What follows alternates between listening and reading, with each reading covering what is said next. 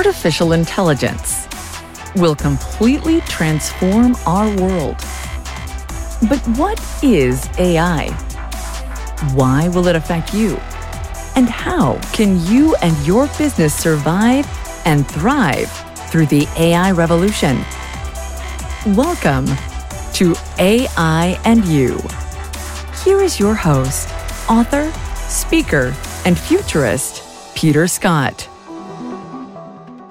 Welcome to episode 66. We're going to finish the interview with Olav Krigolson today. He is a neuroscientist at the University of Victoria, British Columbia, where he runs the Theoretical and Applied Neuroscience Laboratory. He has developed a unique mobile electroencephalography, or EEG, that's easier to say, system to investigate what's happening in our brains when we're tired, stressed, oxygen deprived, struggling with dementia, concussed, or on Mars. We heard last time how Olav has worked at the HI-SEAS habitat in Hawaii that simulates a Mars encampment to observe useful and potentially life saving information about astronauts' brains.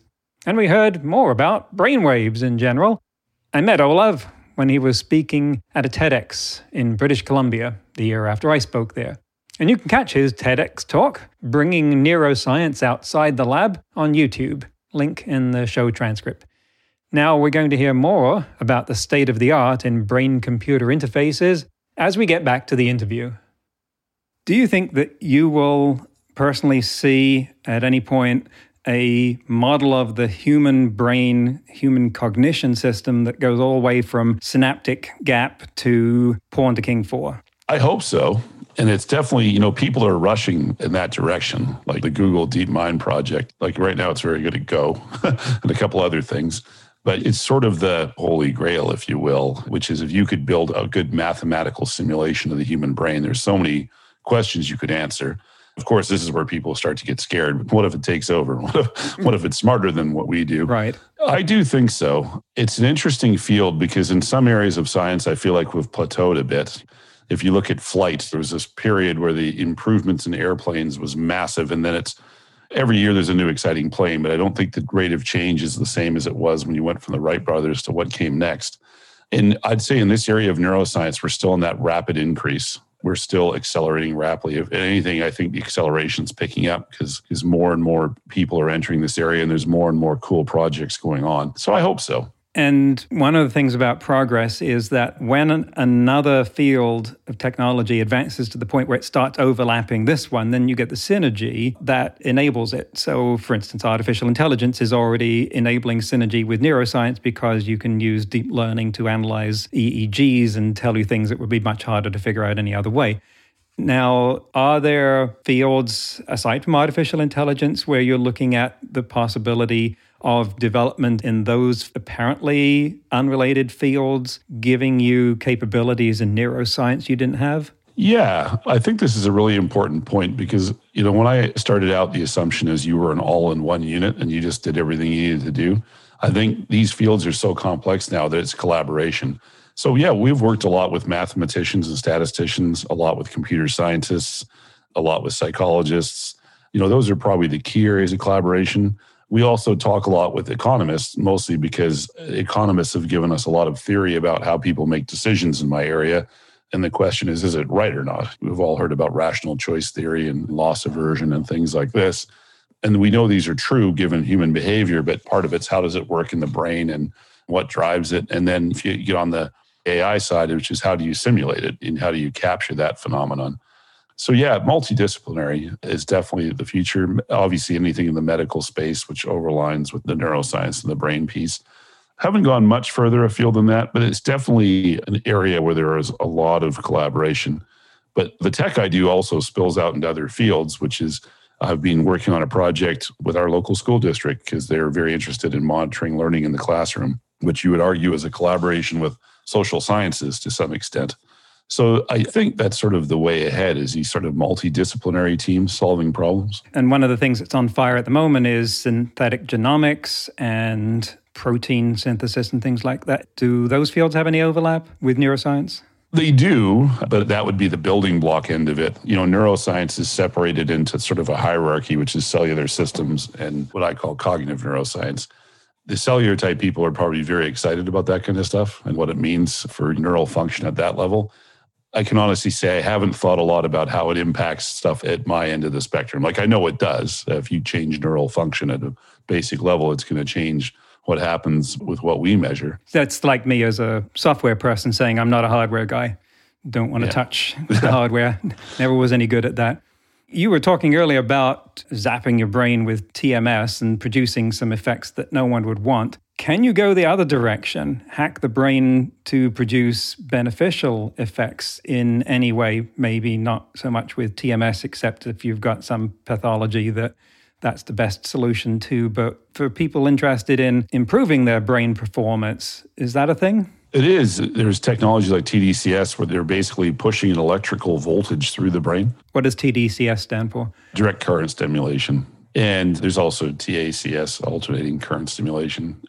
One of the cooler papers I've seen, which was in my area, which is they're basically turning your head into a battery in a sense. They had a current going in on the bottom and current coming out on the top. And they were measuring learning signals in the brain, which is what I do one of the things we do. And they found that when the current was flowing, the learning signals were bigger than when the current wasn't flowing. But what was very interesting is they found performance benefits after the fact. So the people, when the stimulation was on, had learned more than the people when the stimulation was off. Now, that's one study.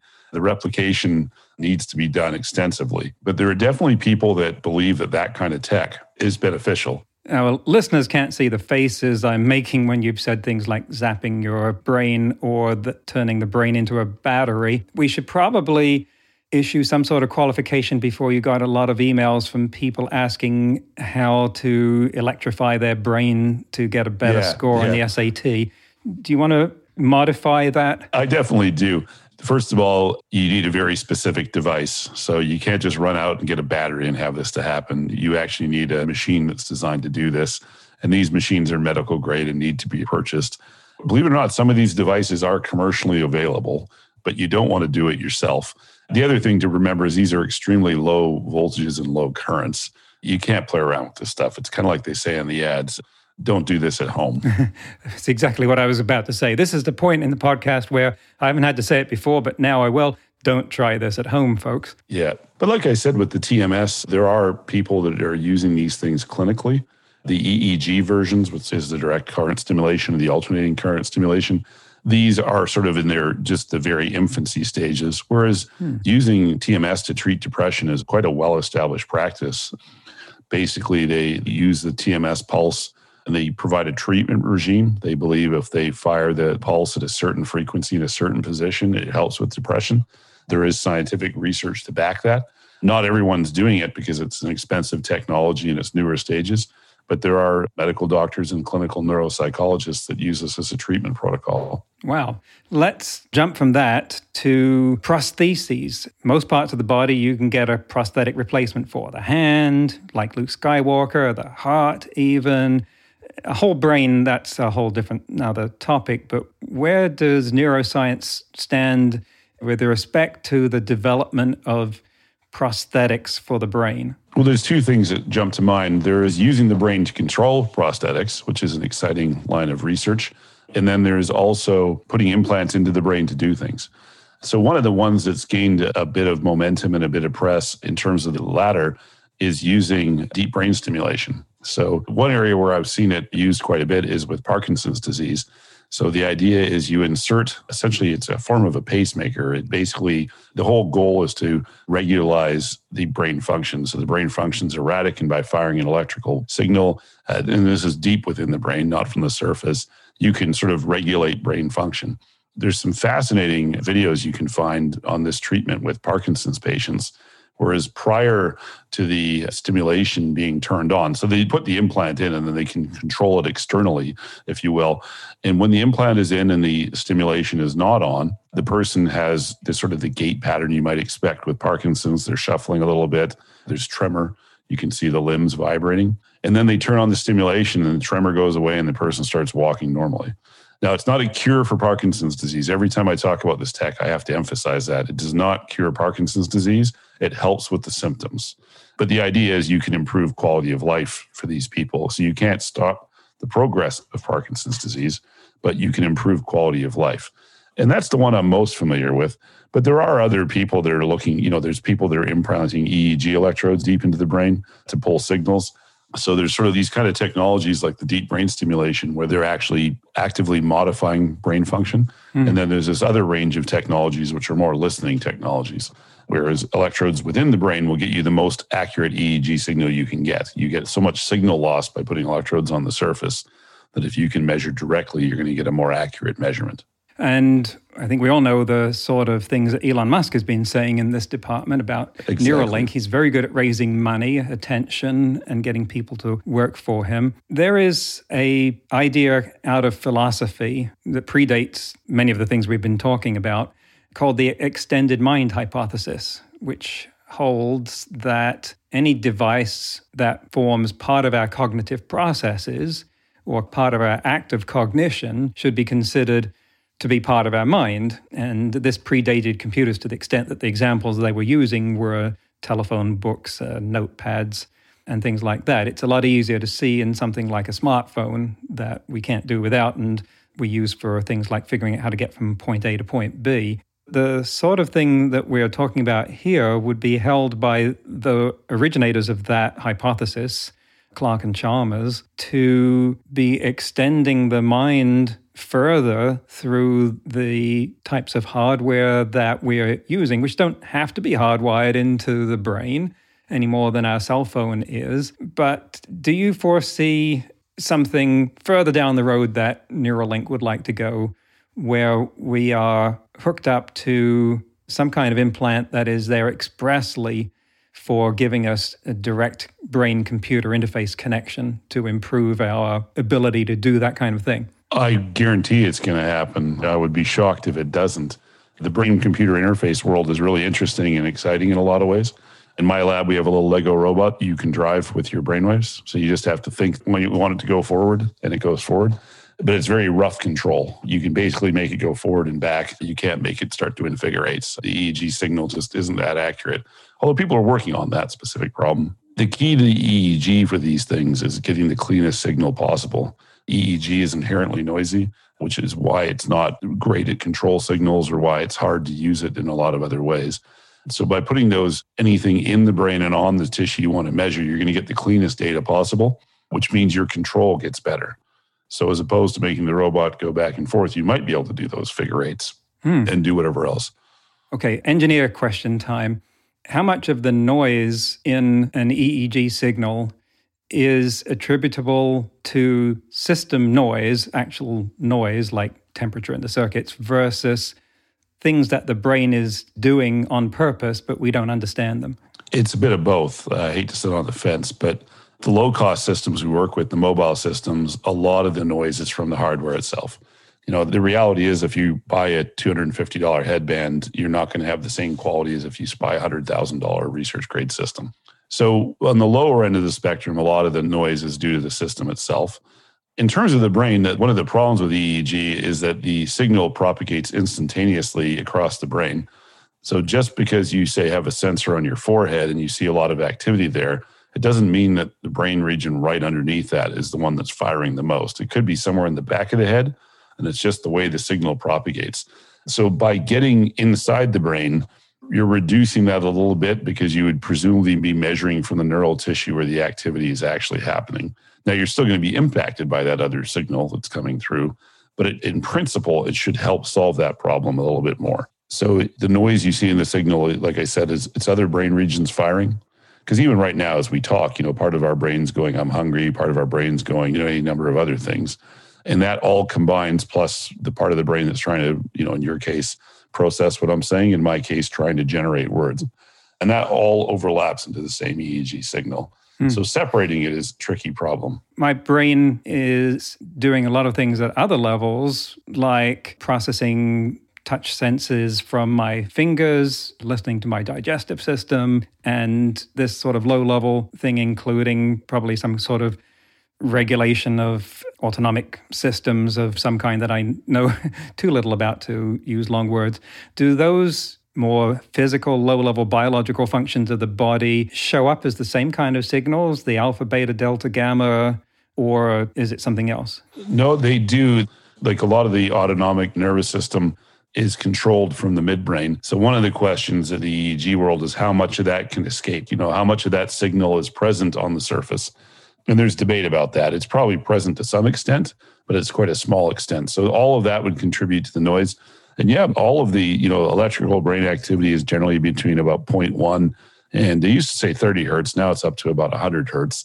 And different brain regions definitely see different oscillations in patterns.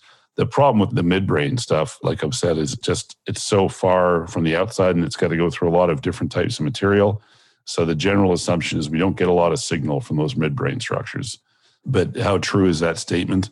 You know, the reality is the only way to know that is to do uh, combined surface midbrain recordings.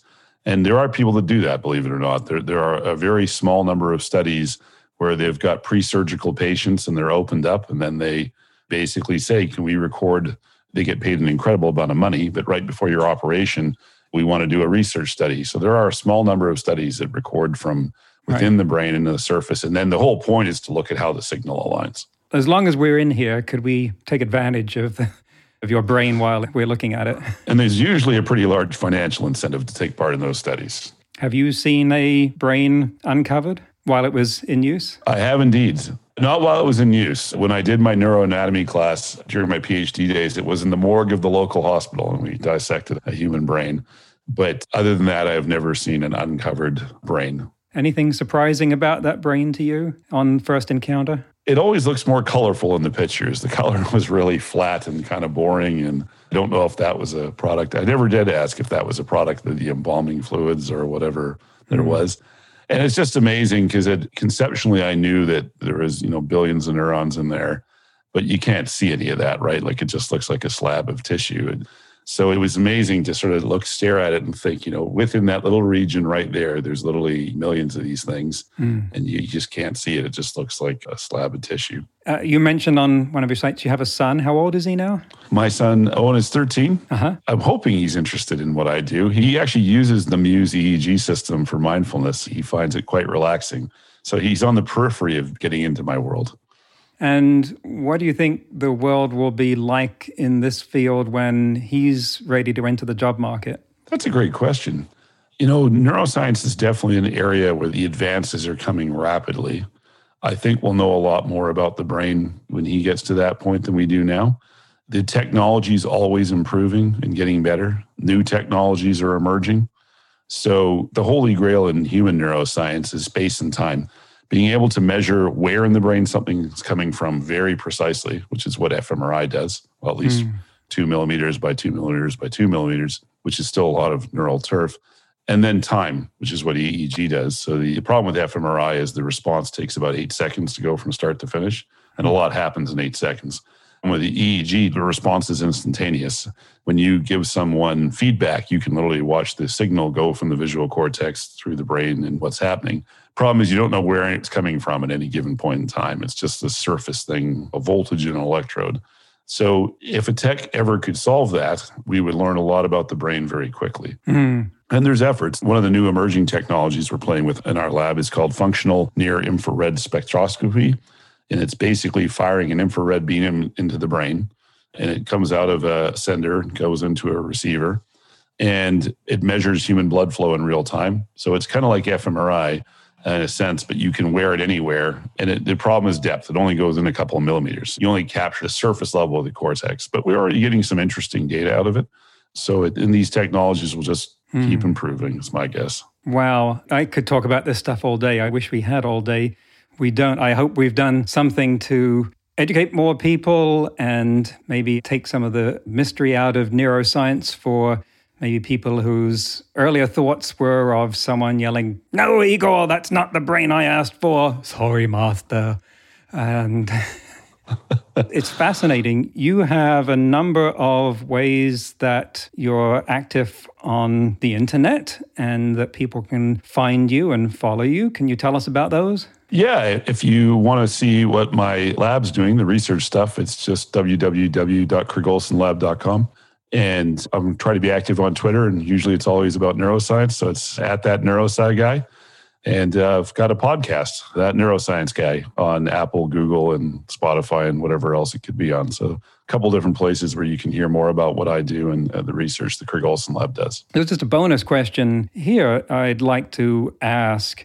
Being in this pandemic for the last 15 18 months has been a lot of being stuck in a rut, looking at the same things over and over. This is the longest time I've spent since I was a teenager not taking a plane flight, and it has not helped my creativity.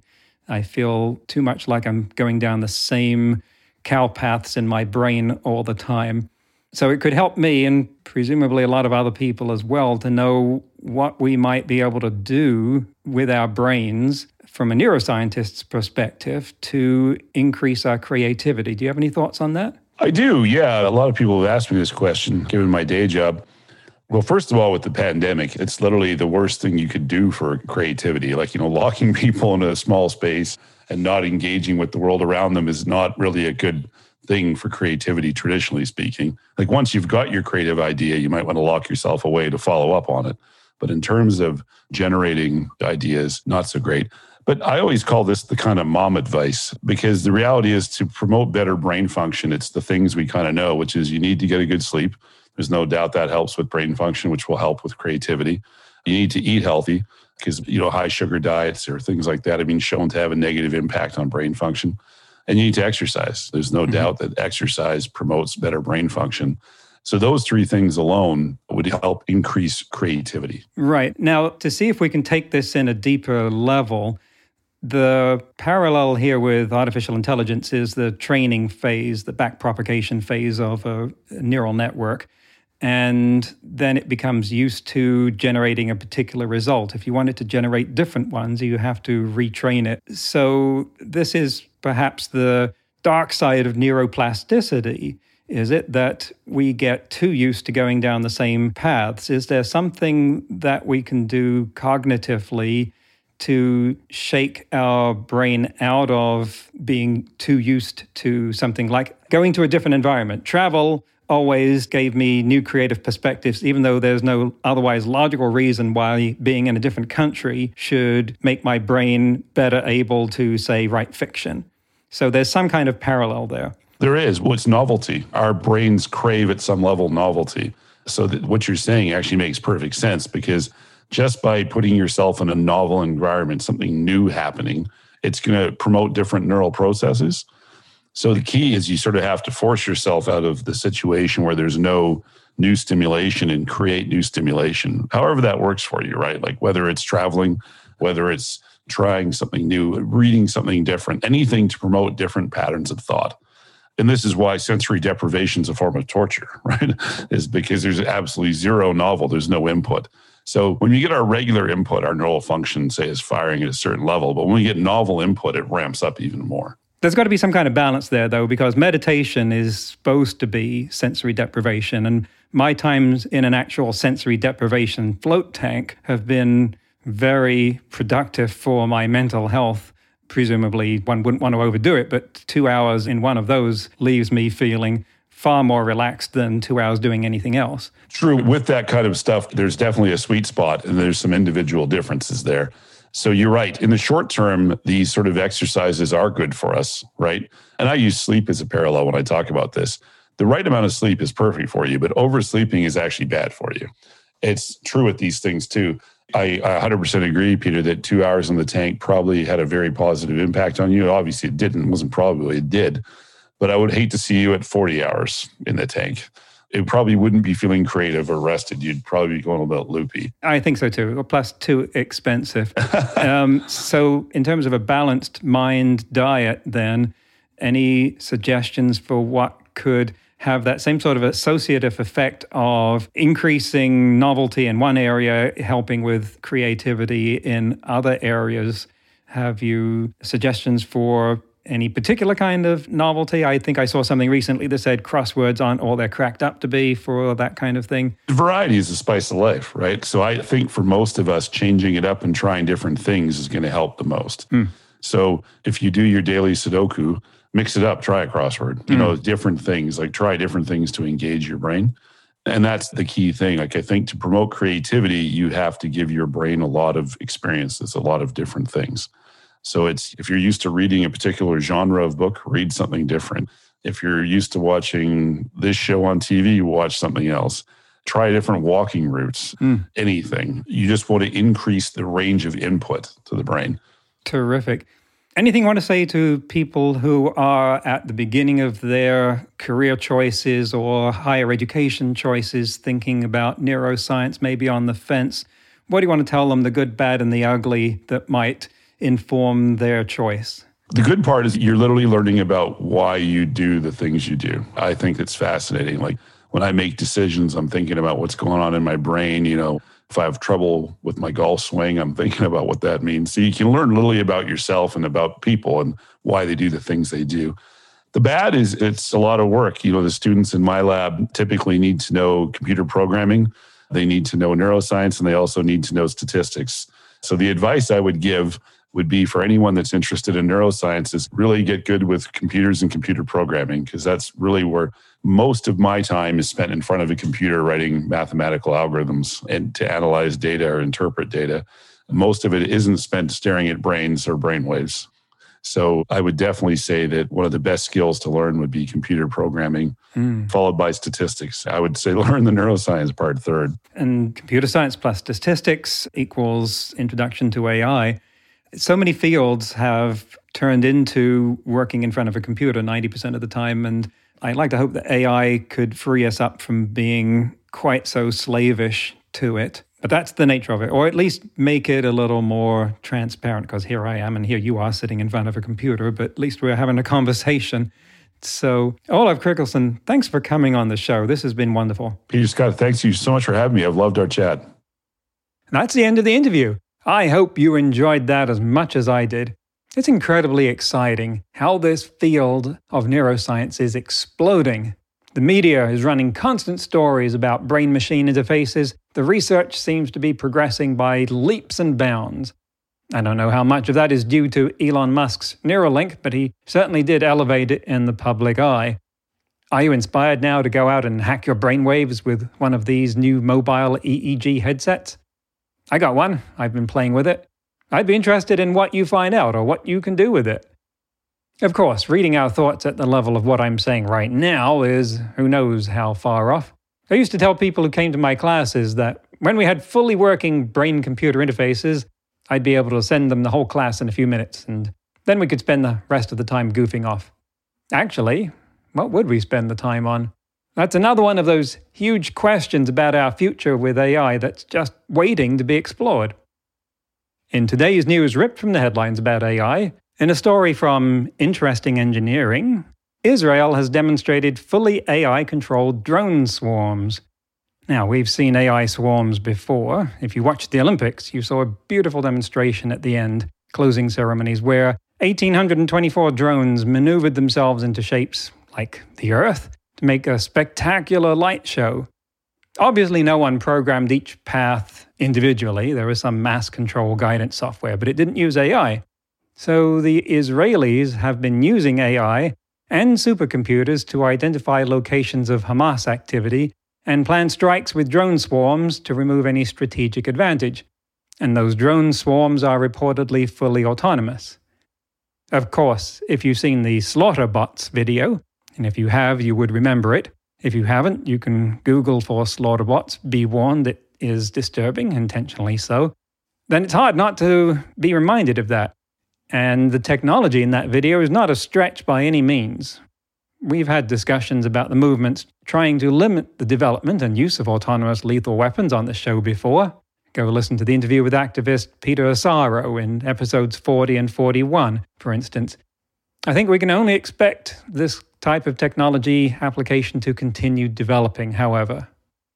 Next week, I'll be talking with Olivier Caron-Lizotte, the CEO of Explore.ai, a Montreal based company that provides AI developers and teams. And he has some fascinating insights into how that work is going right now. We'll be talking about all the mechanics and nitty gritty of getting people paired up with work and how that's working out with companies that have to spend real money and get real results. That's next week on AI and You. Until then, remember no matter how much computers learn how to do, it's how we come together as humans that matters. That's all for this episode of AI and You. Please leave a rating and comment and share with your friends. Get the book Crisis of Control and see more videos and articles at aiandyou.net. That's A I A N D Y O U dot net, where you can also send us your questions. Thank you for listening.